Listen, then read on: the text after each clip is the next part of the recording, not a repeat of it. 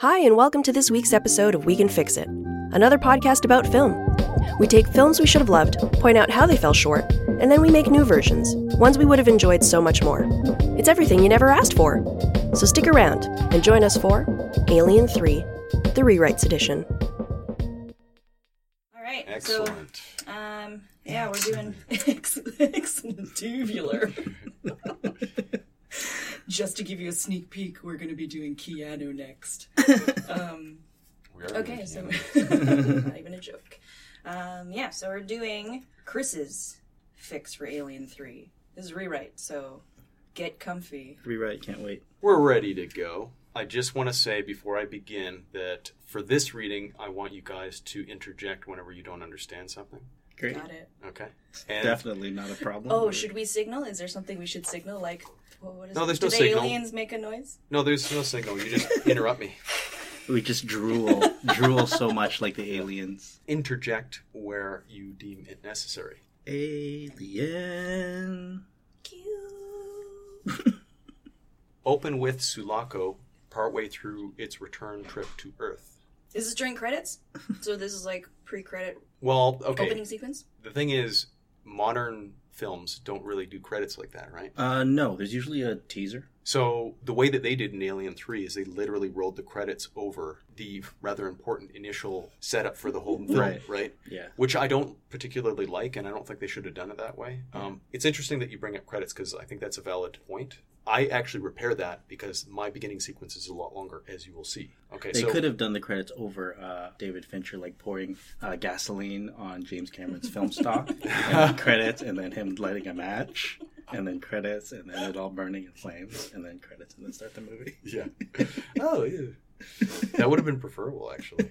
Open with Sulaco partway through its return trip to Earth. And by the way, we don't know how much time has actually passed between them escaping the previous planet. They could have actually written in text below such and such a distance from Earth, mm-hmm. its actual destination. We see a shot by shot exploration of the internal space of the ship.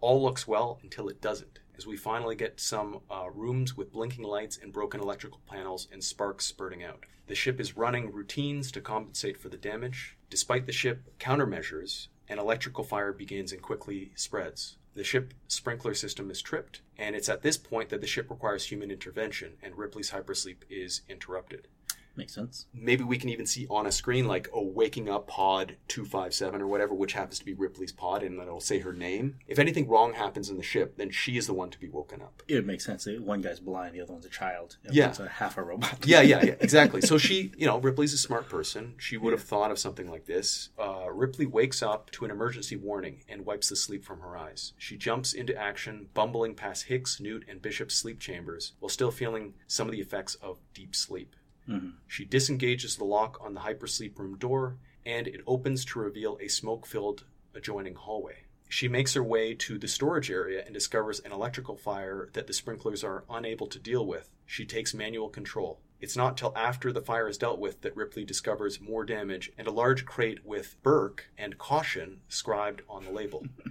that appears to have been broken out of from the inside. Right. Right? Uh, so uh-huh. everyone knows where this is going. Sure. Burke's box says definitely not an alien. Yeah, and it's it's it's not explained in here, but it's could it implied. If anyone listening is familiar with aliens, everyone knows that Burke is the bad guy, and so he's a corporate man, and they want to whatever take these aliens back home to use to create chemical weapons or what have you. So it would make sense in this movie if you could still use him as a kind of antagonist, and you can have him ship a box, and what would only fit in the box, you would presume, would be some eggs Right. or or at very least facehuggers. If anyone uh, remembers Aliens, there was this lab scene with a whole bunch of facehuggers in it. They didn't do anything with the facehuggers, and we know that they were still They're alive. still alive. Yeah, yeah, yeah. We know that that, they were that still- whole canister could be there. Ripley puts the pieces together when she discovers acid burn marks around the edges of the hole in the crate. Present danger in mind, Ripley begins to run back to the hypersleep room. Mm-hmm. Along the way, another electric fire breaks out, but Ripley ignores it and keeps running. Mm-hmm. She makes it to the room only to discover a facehugger clinging to Newt's chamber, attempting to find its way in. Ripley acts fast, uses a hanging electrical wire to prod the facehugger, sending it flying backwards. Skittering is heard coming from behind, and Ripley turns to see another facehugger running down the connecting hallway into the open hypersleep room because she hasn't closed the door yet. she Right, just right. ran into it, right? Right. She lunges for the door panel, narrowly uh, hitting the close button before the facehugger is able to enter the room. So she blocks the, that facehugger from even Blocks entering, one. right? So much action. First three pages. Yep. Chris. Um, Producers are gonna love it. the ship Like, alerts. this is what we're talking about. Keep it moving. The ship alerts intensify, stating Section A12 to C7 compromised. And it continues.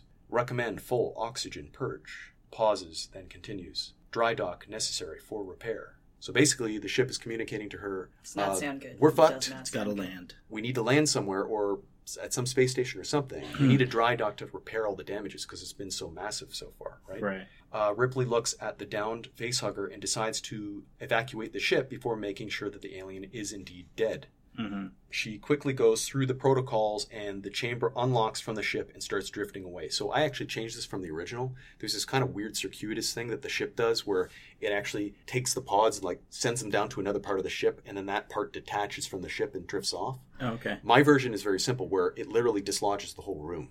Oh, okay. The room just literally unlocks and falls away from the ship Right. Okay. which I think is easier and actually makes sense too because like if any part of the ship is going to be an escape pod, wouldn't it be the hypersleep rooms? Yeah. Because that's where everyone's sleeping. Yeah. So you would just think the whole room would just like fall away. Yeah. The whole thing would be a life raft. Yeah. Yeah. So ship alerts cease. Uh, the blinking red lights fade, and the compartment becomes dim as emergency light is engaged. The gravity field fails, and everything unattached starts floating.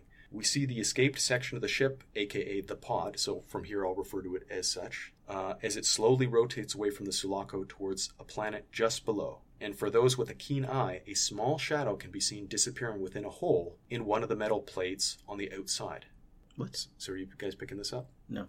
Okay, let me I just know something bad's happening. So, so the Which a lot of the time, that's how I watch movies. I don't know what's going on, but it doesn't look good. The compartment with the sleep chambers is now turned into effectively an escape pod. Right. Right. It's drifting away from the main There's body of the ship. So there's something from outside The, going the, to go the face hugger that was on the other side of the door. Bingo. Got it. Right?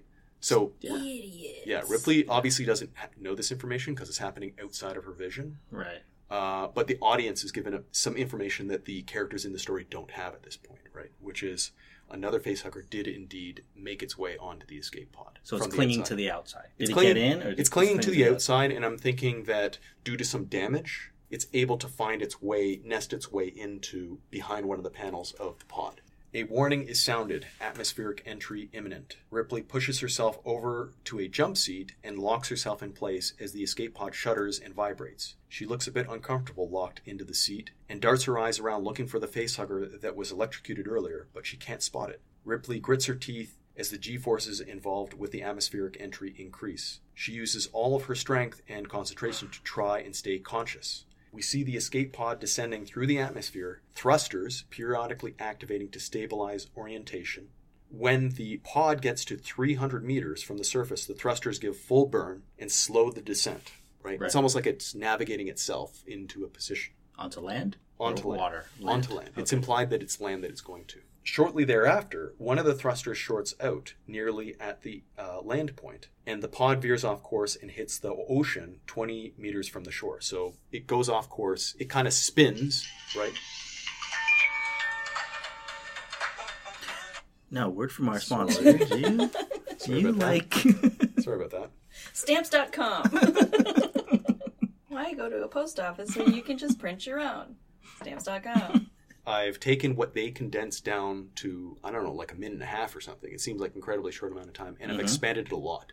no, this is great. This is a good cold open. What it should be. Yeah. Great. So, continuing from that, Hicks's chamber rips off of the wall and is thrown in Ripley's direction, only to stop a couple feet from her, held at bay by a row of cables attached to the wall. Nice little jump scare. Uh, and Ripley shits. Ripley shits her pantaloons. Um, Ripley blacks out for an unknown amount of time. She suddenly wakes as water in the compartment nearly meets her chin. My goodness, what's happening to Newt? Good question. Her eyes come to focus Settle down there. We're going to get there. We're gonna get there. That is, I have not forgotten that. Uh, her eyes come to focus on a floating facehugger corpse mid compartment. Another jump scare. Next one. Uh, just past there, Ripley spots Newt's opened sleeping chamber. Oh, Oh, no. Yeah.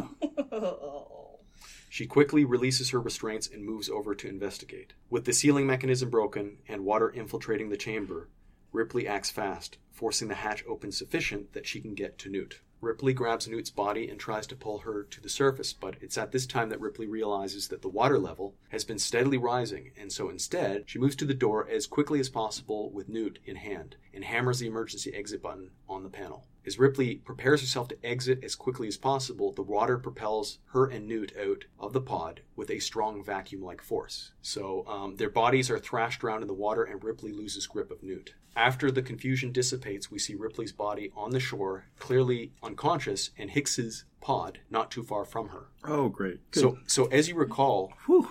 his pod, worried about it. his pod actually was broken free. A man crouches to inspect her. Satisfied that she is still alive, he carries her back to an antiquated mining base. Is that the right word? Antiquate? Can I say that? Sure. Old. Old fashioned? Yep. Old. Yeah. Dilapidated. Yeah, exactly. Yeah. Uh, several hours pass. Waking up from a horrible dream involving Newt being swallowed up by darkness, Ripley finds herself in a grungy medical bay with Hicks on a cot next to her, unconscious. That would probably be the end of the cold open where the titles would come up when that person is dragging Ripley Yeah, out of there, right? yeah, Boom, Aliens 3. yeah. That's Makes actually sense. a very good place. Yeah. exactly. Exciting. So You just crammed the abyss in there. Here you go. See? we didn't burn your film stock, James Cameron. Yeah, maybe subconsciously I was ripping off one of Cameron's films. I didn't even realize it. Okay, so um, the same man that carried Ripley to the location works with his back turned to her. Mm-hmm. He turns around and notices Ripley staring at a sleeping Hicks and then declares that he's in a coma.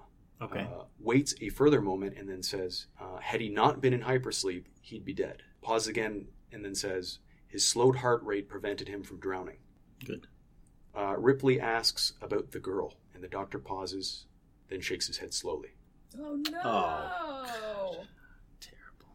Yeah. Oh, but do they have the body?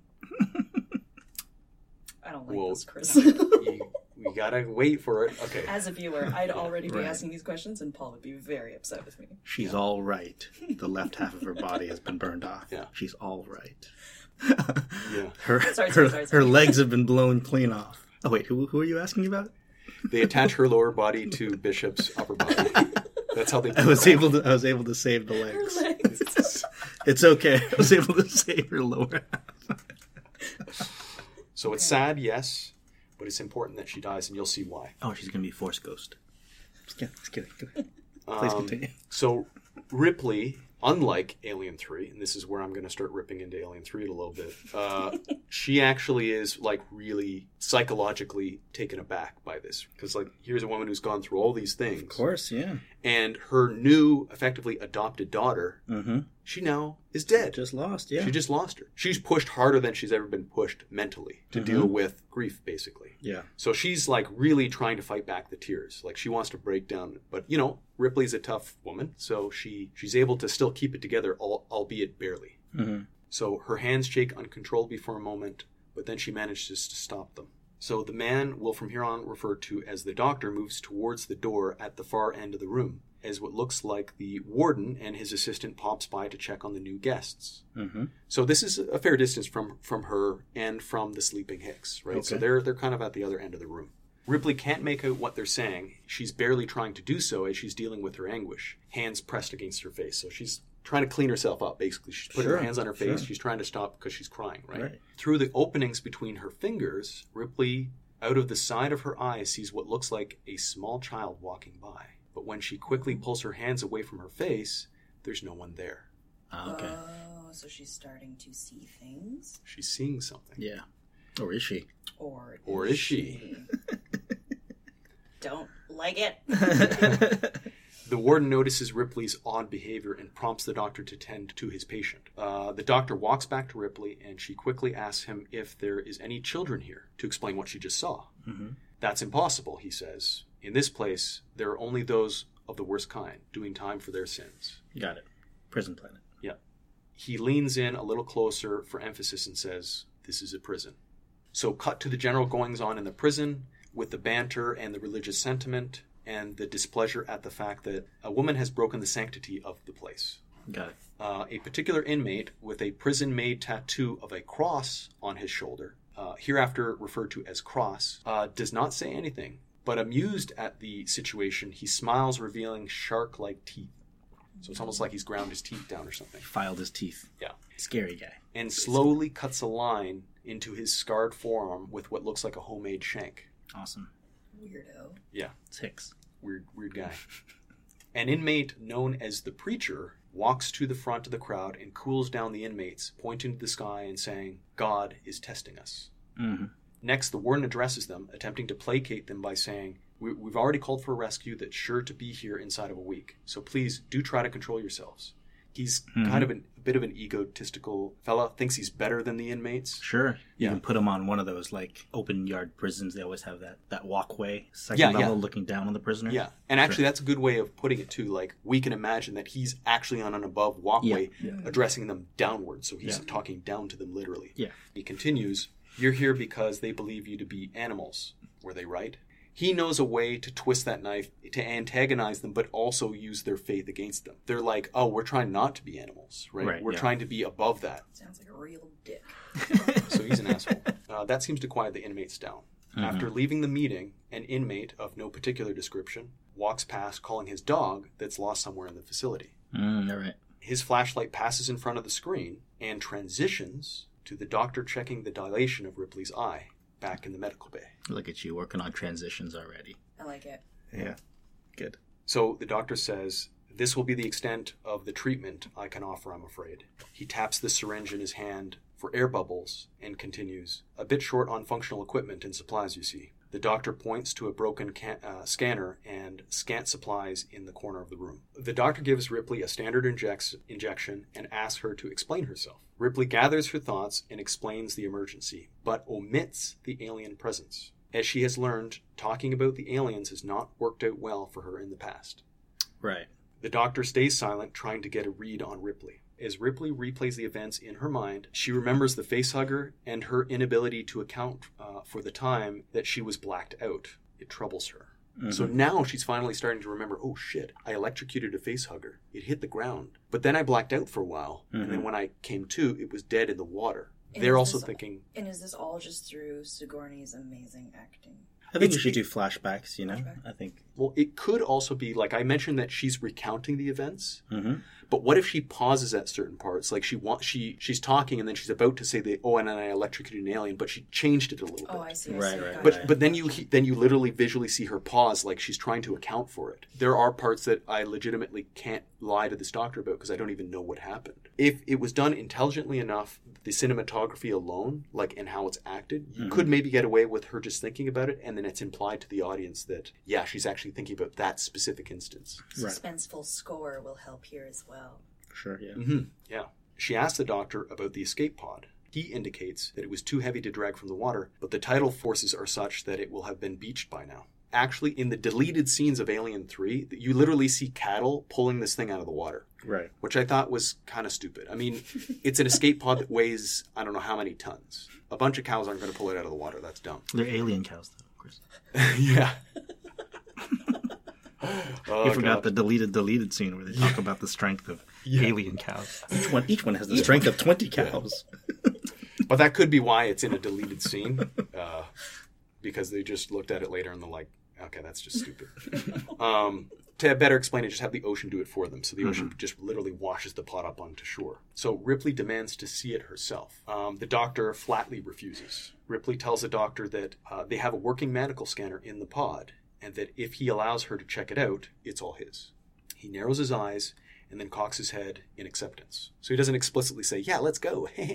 Yeah. you know, like he doesn't want to do it, Yeah. but he's like, ah, but with that scanner would make my job so much easier, you know. Right. Next, we see them suiting up to go outside. The atmosphere is breathable, but at this time of day, the temperature is minus 20 and dropping. The doctor says, we need to be quick. Mhm. So in Alien 3, it's not really depicted that it's that cold out. Seemed all right out there. I'm pretty sure I saw seagulls too, like squawking in the movie.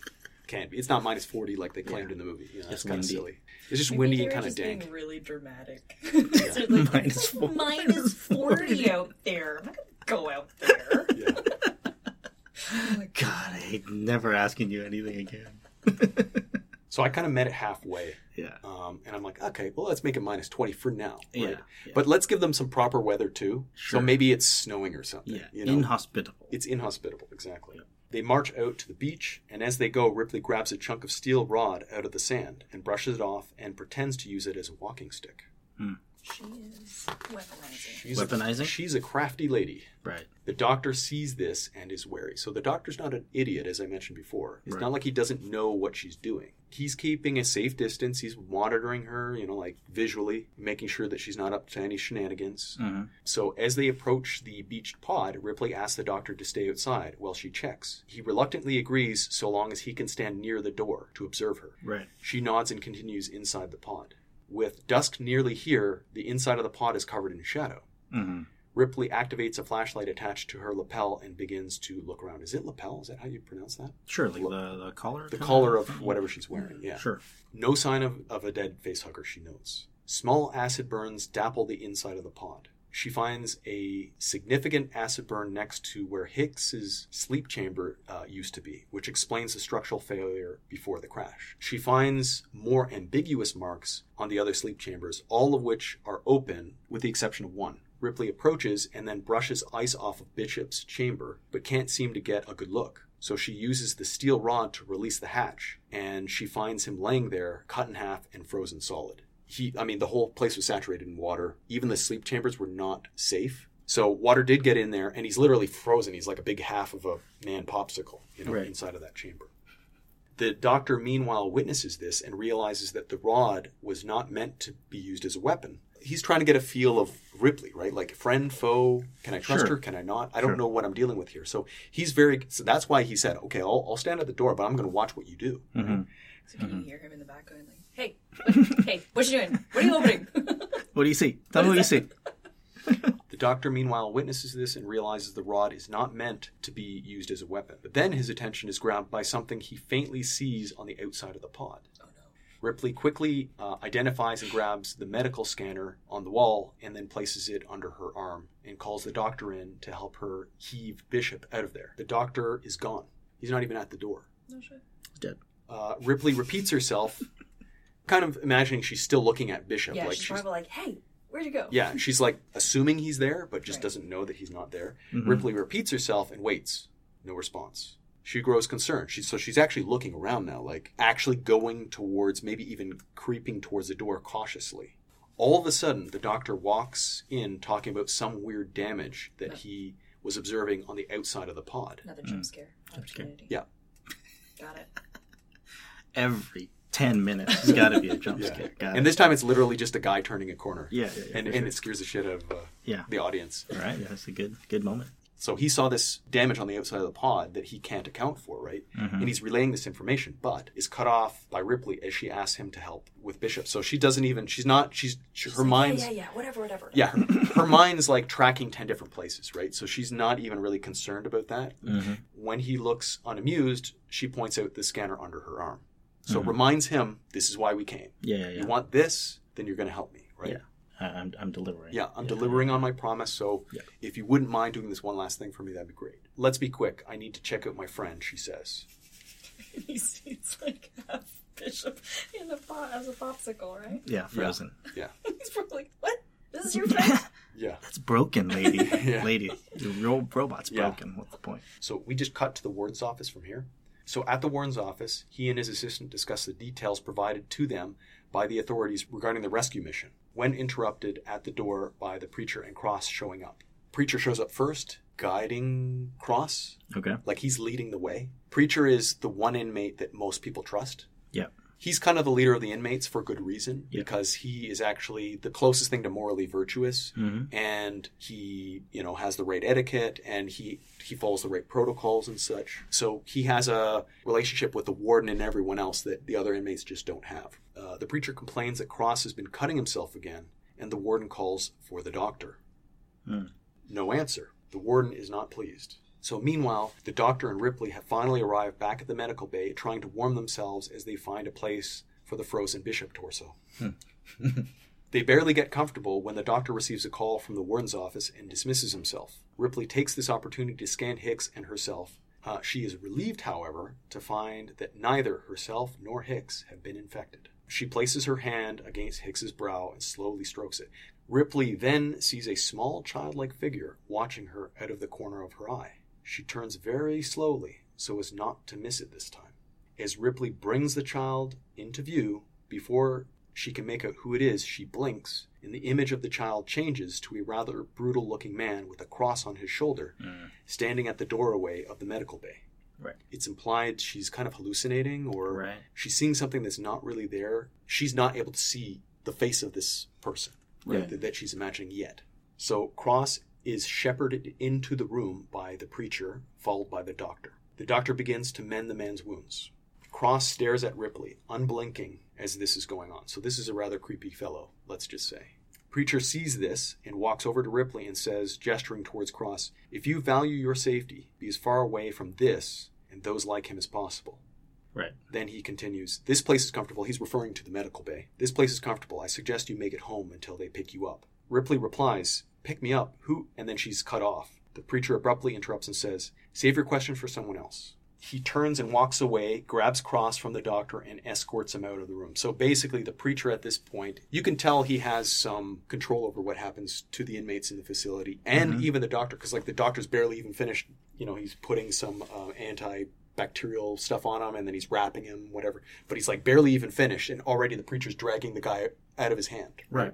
Just so they can get out of there. Because he cares about his uh, men. Yeah, he cares about them and he cares about them being separated from Ripley, Right. So that he can keep his flock effectively in check, Right. Right. Ripley, now alone with the doctor, asks him about the rescue mission, and he admits that he was just told about it by the warden. Ripley wonders why the rescuers are so responsive. She asks, Why would the authorities care that much about a bunch of expendables? Mm-hmm. Not even necessarily to him, but kind of under her breath, like she's saying it to herself. Like the, the math on this doesn't make sense. Why would they give a shit about us? Clearly, they didn't give a shit about us before, during my first film, during my second film. Mm-hmm. Why would they care about us during our third film? The doctor asks her to repeat herself, because she's kind of talking to herself right now. But Ripley changes the subject to Newt, despite the fact that she's noticeably struggling with the subject. So she's still like, it's not like she's over it Right. which is something I heavily dislike about Alien 3 by the way. Yeah. So in this film, she doesn't get over it. Yeah. Uh, Ripley pulls herself together and asks if he's done an autopsy on the body. The doctor says, unemotionally, that she died of drowning. Ripley presses him further. Insulted by her insinuation that, uh, that he hasn't done his job properly, he says that he will go no further until she explains herself. Right? He's been listening to her pretty carefully. She wanted to go out to the pod. There was some weird stuff that he noticed at the pod, and she wouldn't explain. Right? She just kind of changed changed the subject, and now she's kind of changing the subject again. She keeps doing it. Yeah. She made him lug a robot half all the way. Yeah, I'm sure he didn't want to do that. yeah, exactly. cold. It's I mean, Heavy. he may have pulled a muscle in his back, lugging half heavy and cold. This is when things change for Ripley a little bit with regard to their relationship. So Ripley, though reluctant, realizes that the doctor has been quite trustworthy and helpful thus far. Mm-hmm. So she decides to explain, and in quotes, there's an illness that makes the body cavity explode before releasing a horrible thing into the world. The doctor watches as Ripley painfully grasps her chest as she speaks. So it's almost like when she's talking about this, she's like can feel it in her chest. Sure. Um, unsure of what to make of the tale, the doctor pauses and then is about to respond when they're suddenly interrupted. The warden's assistant, followed by a grief stricken and sobbing inmate, pull into the medical bay with a cart carrying a dead pit bull. Oh no. Right. Uh, the man is hysterical, blaming Cross for the murder of his dog. It's implied that Cross is this troublemaker of the group, like Yeah. he's the, he's the off, most awful of them, right? Right. And they all kind of get along, you know, with some exceptions, but he doesn't. He's he's a weirdo. right? Sure. Yeah. Yeah. Yeah. Um, and so this guy immediately just blames him. Yeah. Uh, the warden's assistant tells the man to not throw around accusations so easily. So this tells us something about the assistant. Yeah, he does care at least a certain amount about keeping a certain law abidingness Yeah. and like Like, decorum yeah. and yeah. Justice. In yeah, there. justice to this place. Uh, the doctor approaches the dog carcass and then abruptly stops because he sees it clearly now. Right? Yeah. It's like Ripley, like this. Like. Ripley approaches cautiously behind him. Mhm. Ripley sees this, and now her spidey sense is tingling. In front of them lays a dog on a slab with his chest cavity exploded outwards, like a grenade went off inside of its stomach. Judging by the state of this dog, this happened many hours ago, the doctor says. He turns to Ripley, and they just stare at one another. Now that he's seen evidence that actually corroborates what she literally just said to him, it's percolating his mind like this might be true. Which she's framed as being a disease, right? Yes, she could say literally what it is, Mm-hmm. but that's even harder for people to grasp. So she's kind of like, what can people relate to? You know, well, a disease, right? Like you could di- die from diseases and you can spread like a virus, a disease, right? She's like, let me use medical terms. Yeah. You're a doctor. And this is where it cuts. So they, they're looking at each other, and then that's where we cut to a new scene. So meanwhile, an inmate is doing his chores, scrubbing the inside of, of an air exchanger, some three meter wide tube with a large fan at the end of it. So this is the same as what happens in the movie. He steps into some goo, Mm-hmm. and you know what happens next. In, in an alien movie, you step in goo, chances are bye bye time. Right. Got it. you know, screams echo through the air system, grabbing the attention of other inmates. Mm-hmm. Sometime later, the doctor finds the inmate's body crammed into a ventilation uh, shaft adjoining the air exchanger. Mhm. So he's not in the air exchanger, and he's not been blown up by the fan like it is in the movie, which, hey, I'll take it or leave it. He's just stuck. yeah, he's Yeah. he's crammed into a vent. It's like something dragged him in there or something, Right, right, Or right. tried yeah. to. or tried to. Yeah, he notes two odd things: burn marks in the metal. He's seen this type of damage before, and it was on the escape pod, and which is what he was trying to bring to Ripley. And an oddly shaped puncture wound on the forehead of the deceased inmate. So this is new information. Ripley didn't even mention. You know, like his brains are like oozing out, and there's like a hole in his forehead.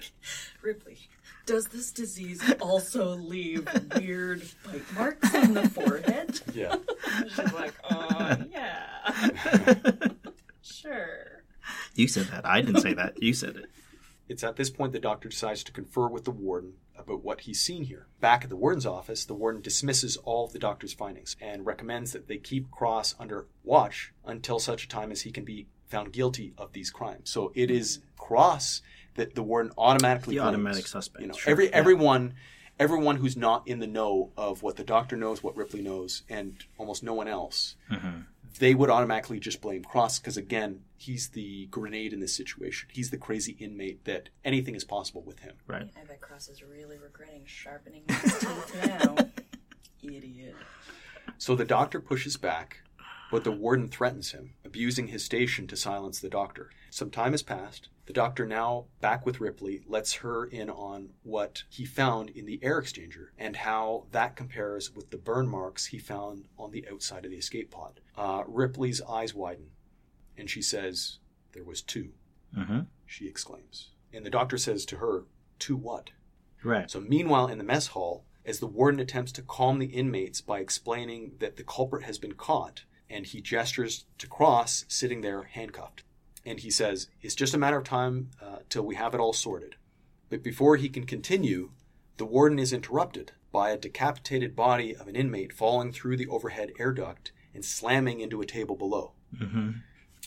Uh, it becomes utter pandemonium as inmates spill out of the mess hall into the adjoining corridor. The warden, huddled under a table, shouts to his assistant to hit the alarm. Mm-hmm. The assistant, apprehensive to leave his hiding spot, finally gives in and runs from cover and hits the alarm. So, again, here is implied that the warden is kind of gut, a bit gutless. Mhm. Meanwhile, the preacher is trying and seemingly failing to bring order to the inmates as they continue to run around confused and frightened. In the confusion, Cross slips out of sight. Mm. Gets Yeah. away. Uh, now, back in the medical bay, the doctor has just completed lockdown of the double layered steel doors to the room. Ripley, meanwhile, is conflicted because she had intended to get the doctor to agree to inspect Newt's body, but she now suspects the worst. She looks towards Hicks and realizes that he is vulnerable. She shouldn't leave him uh, if she can. The doctor is starting to think that Ripley isn't delusional and probes her for more information. Do you know what this is about? he asked, referring to the alarm. Ripley doesn't directly answer, but states, If you have any weapons, she pauses for emphasis, now is the time to get them. The doctor, not altogether satisfied with the information, acquiesces and goes to grab whatever he can find. Ripley interrupts him, pointing to uh, their surveillance camera on the wall. Do these work? she asks. Uh, the doctor nods his head as he pulls a cattle prod out of uh, a locked cabinet. Ripley cocks her head to the side quizzically.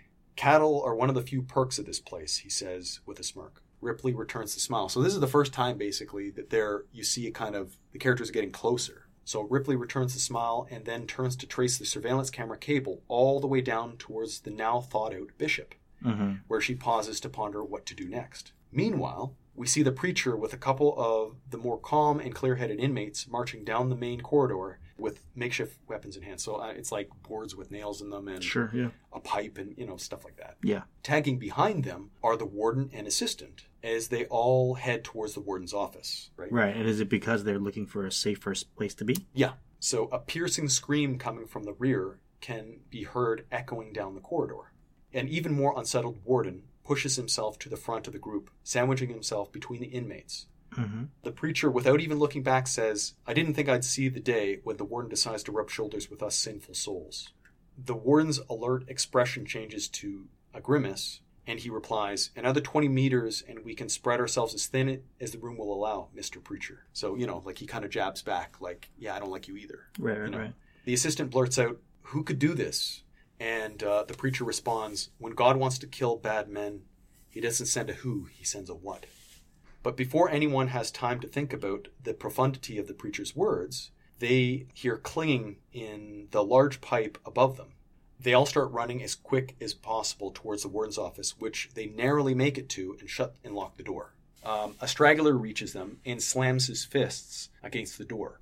The preacher moves to open it, Mm-hmm. but is stopped by the warden's gaze. So the warden's like, "Don't you fucking dare!" Not even a moment later, and they hear a terrified whimper, and then the sound of a man's chest being crushed in, followed by the body being quickly towed away. Everyone looks at each other, beads of sweat all down their faces. The warden slowly and silently as possible reaches over and hits the button on the intercom to the medical bay. Mm-hmm. Uh, the doctor picks up on his end and begins to converse with a very quiet warden. The warden's like whispering. While in the background, Ripley is working on Bishop. An assortment of wires connecting to both a power outlet and the surveillance system jut out of the side flap of Bishop's head. Okay. So She's patching him in. patching him in, yeah.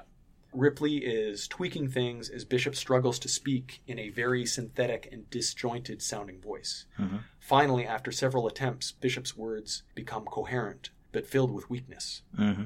Ripley holds back tears as she has trouble seeing her friend in such a pathetic state.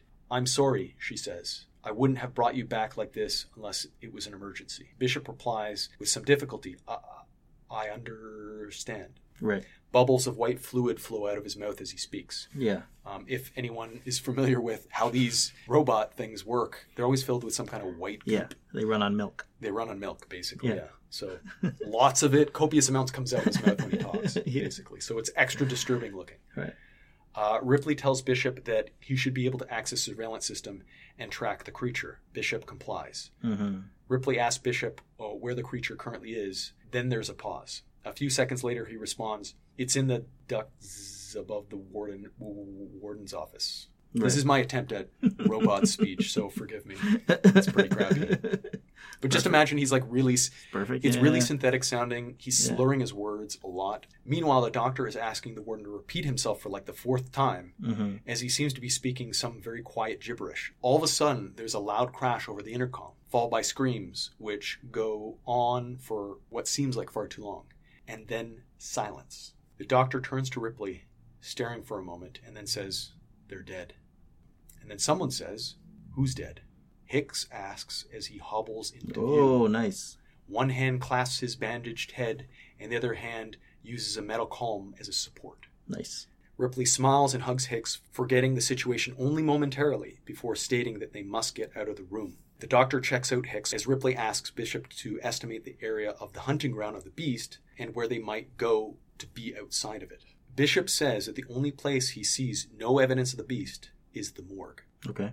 Uh, Ripley is jolted right then, and then the room goes black. She turns to find a small child with her head down sitting in a chair. Ripley approaches, places her hand on the child's forehead, pushes gently, revealing the desiccated face of Newt. And then Newt's eyes open suddenly, and they are completely black. Newt opens her mouth to speak, but a hiss comes out instead. Mm, nice. It's a hallucination and a fear that's that's uh, because of the more and more evidence that she's seeing in real life in her imagination is getting more and more clear. Yeah, That that fear that there was an alien in Newt.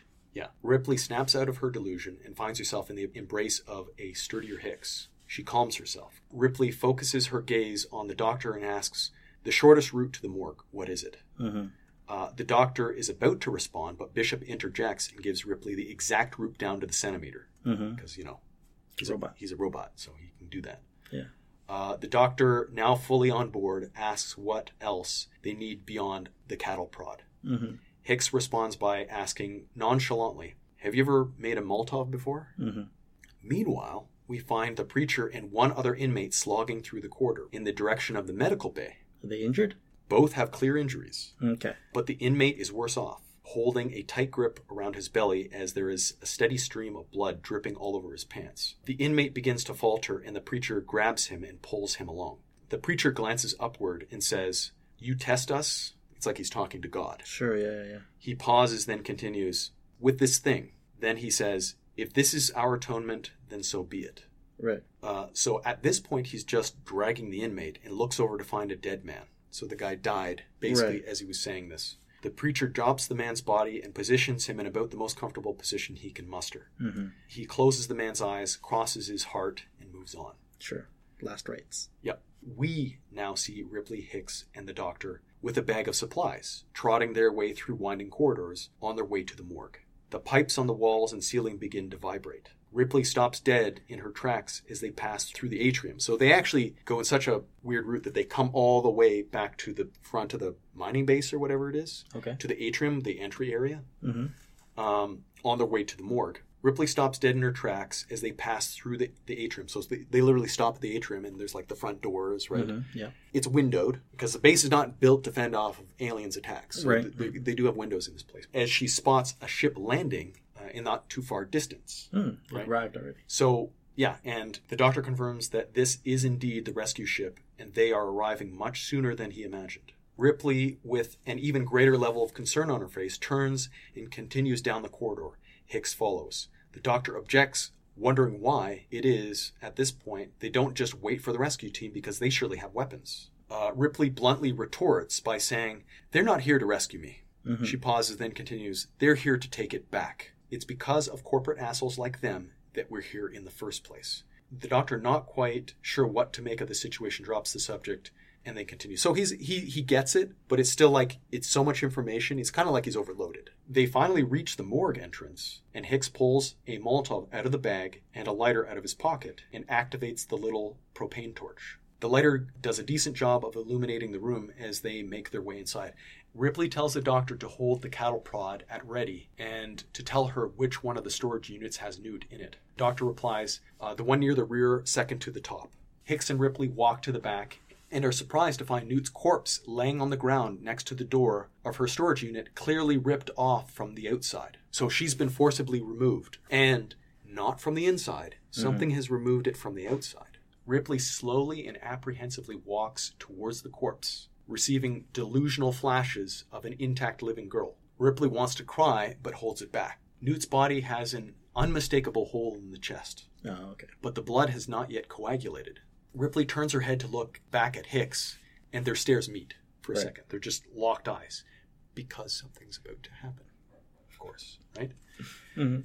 Sensing something is wrong, Hicks is just about to light the Molotov when he's interrupted by the beast grabbing him and lifting him from the rear. And he's not even had time to light the damn fucking Molotov, which is in his hand, right? This is what you woke, woke up for. All right. yeah, exactly. The lighter falls to the ground along with the bag filled with Molotovs. Hicks struggles with the creature while Ripley lunges for the bag and the lighter. Just as it looks like it's bye bye for Hicks, the creature is stabbed in the side by the electrical cow prod being held sturdily by the doctor. The creature gives out a pain filled yell, but as it torques its body, throwing off both Hicks and the cattle prod, Mm-hmm. Hicks is able to break the Molotov he was holding on the creature. Hicks is hurled powerfully against a pillar where he collapses to the ground severely injured.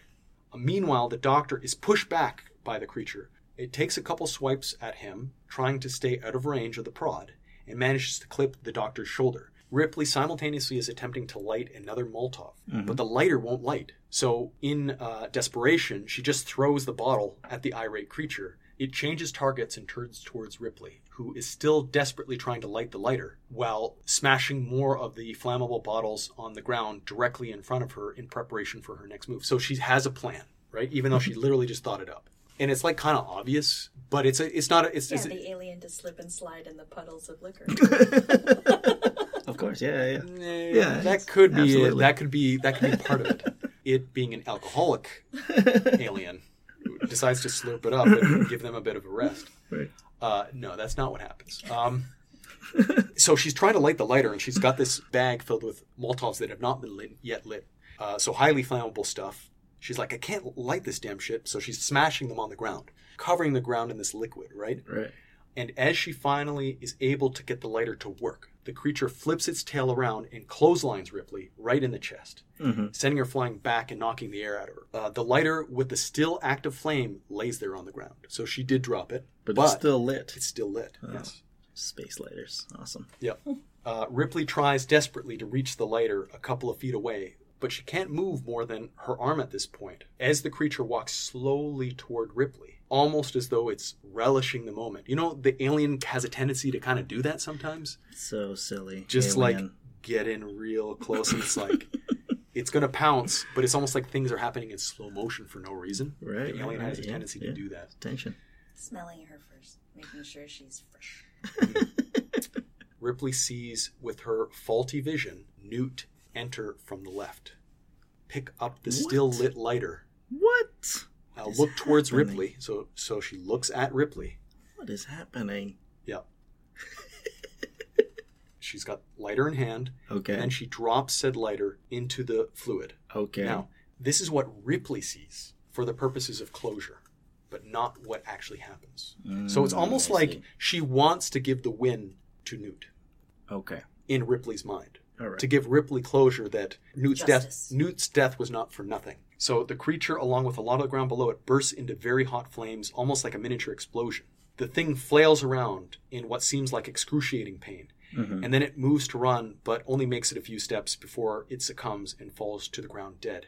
Oh, Now, burns. Newt walks over to Ripley, reaches out to touch her on the shoulder as Ripley passes in and out of consciousness. As the hand touches her, we see that it is, in fact, the doctor. Oh. The doctor is trying to keep Ripley awake, continuing to talk to her, but as he himself has been badly burned, he is struggling to even kneel uh, in front of her. When it seems like it's all over, the doctor is whacked over the head and collapsed to the ground. Remember Cross? Sure do. Escape with a you know with handcuffs. Well, he doesn't have the handcuffs anymore. he managed alive. to get out of them. Oh my goodness. Still alive. Cross steps into frame with a big perverse grin and says to Ripley, "Remember me?" You know, but imagine more psychotic. Remember me, or something like that. You know, it's almost like you can hear the fluid dripping out of his mouth or something. Sure. Looks And- just and like the almost- alien. yeah, and he's got those big, Alien teeth. weird, yeah, shark teeth. Makes him look not even human. Okay. Ripley, though sees the threat, still isn't in complete control of her faculties Mhm. and can't put up a resistance. So Cross pulls back for a moment to gaze over his prize before he indulges further. When all of a sudden, the small end of the cow prod smashes through his sternum. Okay. Yeah. All right. Cross falls to the ground stone dead. It's insta death. Right. So it was almost like a chest burster, but it wasn't a chest Yeah, burster. It yeah. was cattle It's like a false chest ah, burster. Oh, false chest burster. Okay, so Cross falls to the ground stone dead, revealing the preacher standing with the cattle prod in hand. Remember, Oh, the preacher never died. He made it. Creature. Preacher was still around. All right. Clearly injured himself, with heavy breathing, the preacher says, I just now realized the demon I was asked to kill. Then he looks over at the charred corpse of the monster and says, And I see that you took care of yours as well. Mm, nice one. The camera slowly pulls out, and we see corporate personnel enter the area, immediately beginning to survey it. Mm-hmm. Credits roll. Oh, That's it, eh? You don't even explain? Nope. Great. Because I was waiting for. I was waiting for an explanation. But then that leaves you with options to carry on in the next one. Sure. Yeah. Okay, so I would like to say that this was a genius stroke on my part, but it wasn't. It was a happy accident. What happens to coincide here is almost what you need for Alien 4 to make sense. Okay, so So Ripley uh, is taken into custody, and then they make clone Ripley. Yeah. They don't make clone Ripley's. They don't make because they don't need it. And why? It's Ripley. Okay, so this Ripley never died. Okay. Yep. Okay, that's number one. Mm-hmm. Number two, how many aliens were there? Two. Right. Yep. So they killed one of them. Right. So they still got the other one. The other one, mm. they never found it. Right. Remember, chest burst open, nowhere to be found. And it's implied there's some significance to this one, like it's the queen. So mm-hmm. much and much like Alien 3, it was the Queen, but instead in that film, it was inside of Ripley. You really screwed yourself, which is basically what they did, trying to think of a way to make another Alien movie after, which is why they had to make. Uh, I just want to mention this shortly. In Alien 4, I don't know if you guys have watched it recently, but they resurrect her, which is mm-hmm. literally in the name of the movie. Yeah. In resurrecting her, and by the way, they explicitly say how they do it. They use it from her blood. Blood at the site of where she had died earlier. And Yep. they use that to clone her some, something like 200 years in the future. So, why would you immediately assume or even think that it would make sense that that would also clone the alien inside of her? Right? So, my solution is that you can make an Alien 4 based on the events of the end of this movie. Oh, wow. They're still in existence. 'Cause You, it's- it's- you saved Alien 4. I saved in Alien terms 4. of Yeah. making sense. See, why Chris you went to that? Only, Chris why did you went to that trouble? Fix one movie. he fixed two movies. You're welcome, Yeah. Alien You're welcome. 4. Yeah. Thank you very much. Ciao, guys. this is Lou's rewrite. Yep. Fix All it. right, you know, you can go completely crazy. I know a lot of people like out there. There've been a lot of iterations of like, you know, the aliens were all on Earth, and that movie was sort of supposed to get made. So um, I hope this is kind of original and is not like retreading any territory too much. But it still incorporates ideas from Aliens Three, the movie that did exist. So it's not completely off the rails. Okay. All right. So uh, the cold open for Aliens Three is um, a floating escape craft. Sort of gets uh, yeah. This ship sort of gets pulled into this planet. Whether this planet has this uh, tractor beam or some kind of way of of bringing in ships that get too close to its orbit down to this planet. And you think that it's going to open up, and it's going to open up just like Alien and Aliens, where it's going to be Ripley and the people that we lost in Aliens 2 but instead you open it up and it's sort of like just some people who escaped from uh, LV. 323 whatever the planet the, the moon 242 whatever the planet Right. The one that were that was supposed to have colonized. Like, yeah because it did have like all these people who lived there like Newt's family this whole like community so i'm i'm sort of postulating that someone got off the planet Right.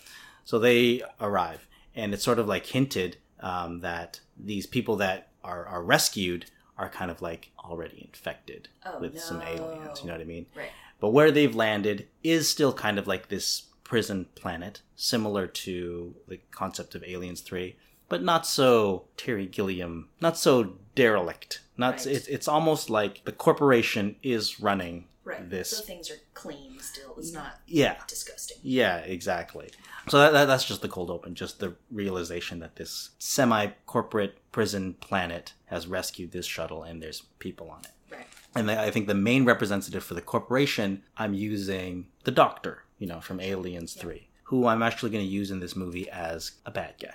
Gotcha. Right. So we uh, go from there to the opening titles and then start Act One, and you learn a little bit more of this planet. The prisoners on this planet all do sort of prescribe to this religion. You know, if you sin, bad things are going to happen. It's kind of like intense. And the main leader of the prisoners is still the same preacher, character. He cares about his people. He really believes in this kind of religion. Maybe it's like a prison almost like work colony you know like they're forced to work. Maybe it's like the prisoners are terraforming this planet maybe something like that. At least they're being useful. at least they're being useful. And the the head on the corporate side is like this doctor who sort of runs the prison. Maybe there's also a warden as well. So that's the the the bad side so uh, in the start of act one another ship is pulled in and it is ripley's ship. And ripley uh, with hicks and newt are there. But when you start this act one there's no mention of those first people that arrived in the cold open. Ripley arrives and the uh, doctor, who's now kind of like an antagonistic bad kind of force, sort of puts her in this prison. Now, this tension is mounted because there's kind of like this weird temptation, and like some of them are like, don't want her there. They think like it's this bad thing. They're kind of very superstitious. And she doesn't understand why she's being treated like a prisoner. She wants to know where the people that she came with have been. And the doctor Because they took Hicks and Newt away. Like they separated them. yeah, but we don't even see oh, that. you don't really. see We don't even Oh, see that gotcha, really. gotcha. The, the this first act plays out almost like this doctor is almost like convincing Ripley that she's crazy. Gotcha. You know Okay. that there's Gotcha. There's no aliens. Like, yeah, you you landed here. I don't know who you are. You've got to be in this prison because I don't know what's going to happen. land? Um, in this one, they- they it's sort of yeah, it's sort of like the corporation has this ability to to pull Gotcha. thing, things in, so we don't waste time really with like the crash landing or any of that. Uh, Ripley's sort of like in this prison trying to explain that you know whatever uh, the stuff that that's happened to her and where her friends are, and no one believes her. And then um, prisoners start dying, and they are sort of almost blaming Ripley. They think that she is either a murderer, Right. killing people, Right. or she she has caused just superstitiously Right. her arrival Her- and being a sin or whatever is like is causing this bad stuff to happen.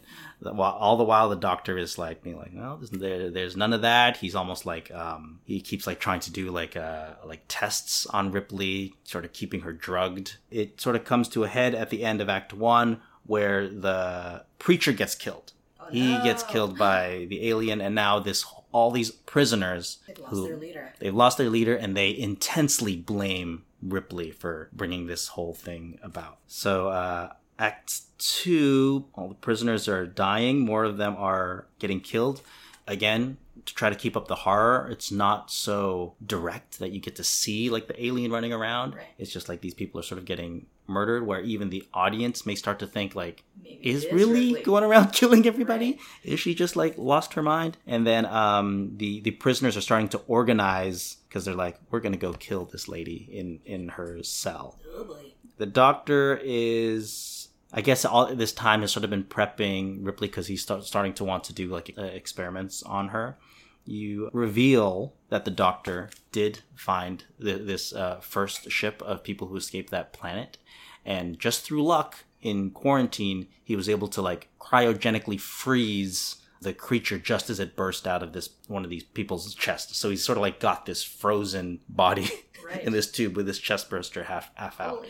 and he has been extracting cells and he's sort of um, like amazed out what it he's is, like yeah. I, I, we can do so much stuff with these the, the, the genetic material of the of these creatures it's been crazy and he's been like doing the, these genetic tests on the other people that have been um that he, he rescued doing some genetic tests on some prisoners and things like that so he's sort of almost got this lab of like half mutated alien half an idiot. creatures because he is a don't know. scientist You don't know what he's doing. But in that time as well, while he is explaining his evil plan to Ripley, who he's about to also perform some experiments on, one of the prisoners has overheard this, right? And realizes, oh my goodness, this Oops. corporation is really bad. Yeah. So he is able to like sort of convince this organizing group of prisoners, like, not gonna kill this person, we're actually gonna help her. They they believe Ripley and um, free her.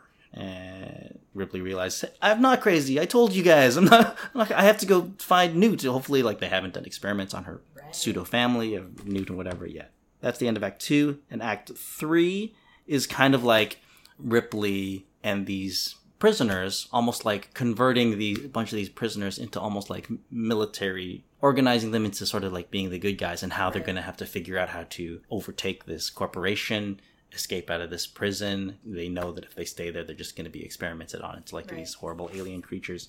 All the while, this doctor doesn't realize that he has one of these alien creatures has gotten away, and it, it, it, that's the one that's been running around, uh, killing everybody.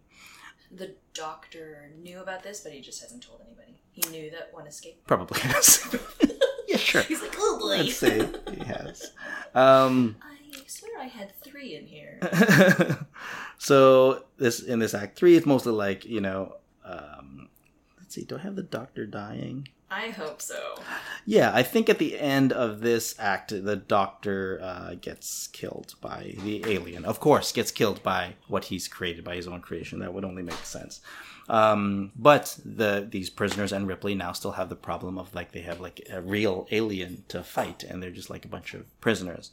And then the only thing that they uh, reveal, they do find uh, Newt, and she is safe and alive, and that gives Ripley like hope of like why she has to like continue to get out but they do find um, Hicks, who has been um, genetically, um, Oh, th- and he's sort of like a, a half alien, half whatever oh, kind of. no. So she, so when she finds him again, it's not they can't even have a moment because he's already be. He's Ooh. already kind of a bad thing.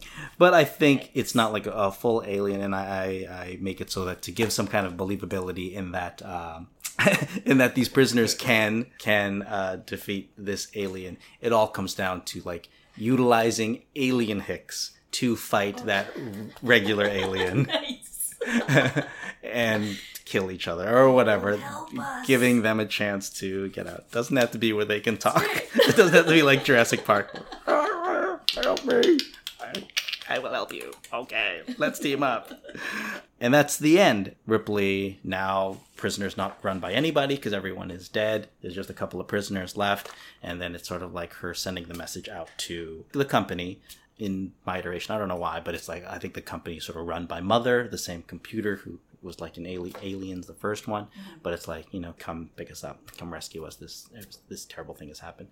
But then um, I would also like the reveal at the end that uh, either a sample or like the DNA sequence of the alien, the doctor had already uploaded it to the company, so the company does know about know about these aliens, and that's kind of the end on it. I guess you can uh, end it if you want it to be really really terrible. You can end where it's on Earth.